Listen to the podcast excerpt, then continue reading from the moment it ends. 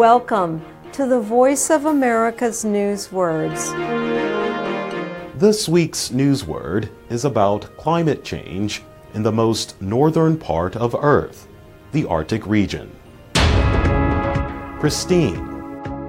The temperatures of the pristine Arctic are warming at twice the rate of the rest of the world. Scientists say if current warming rates hold, the world will see an ice free Arctic by 2040. In the environment, pristine means not changed by people and left in its natural state. Something is pristine if it is pure and in perfect condition. Now, you know the meaning of pristine.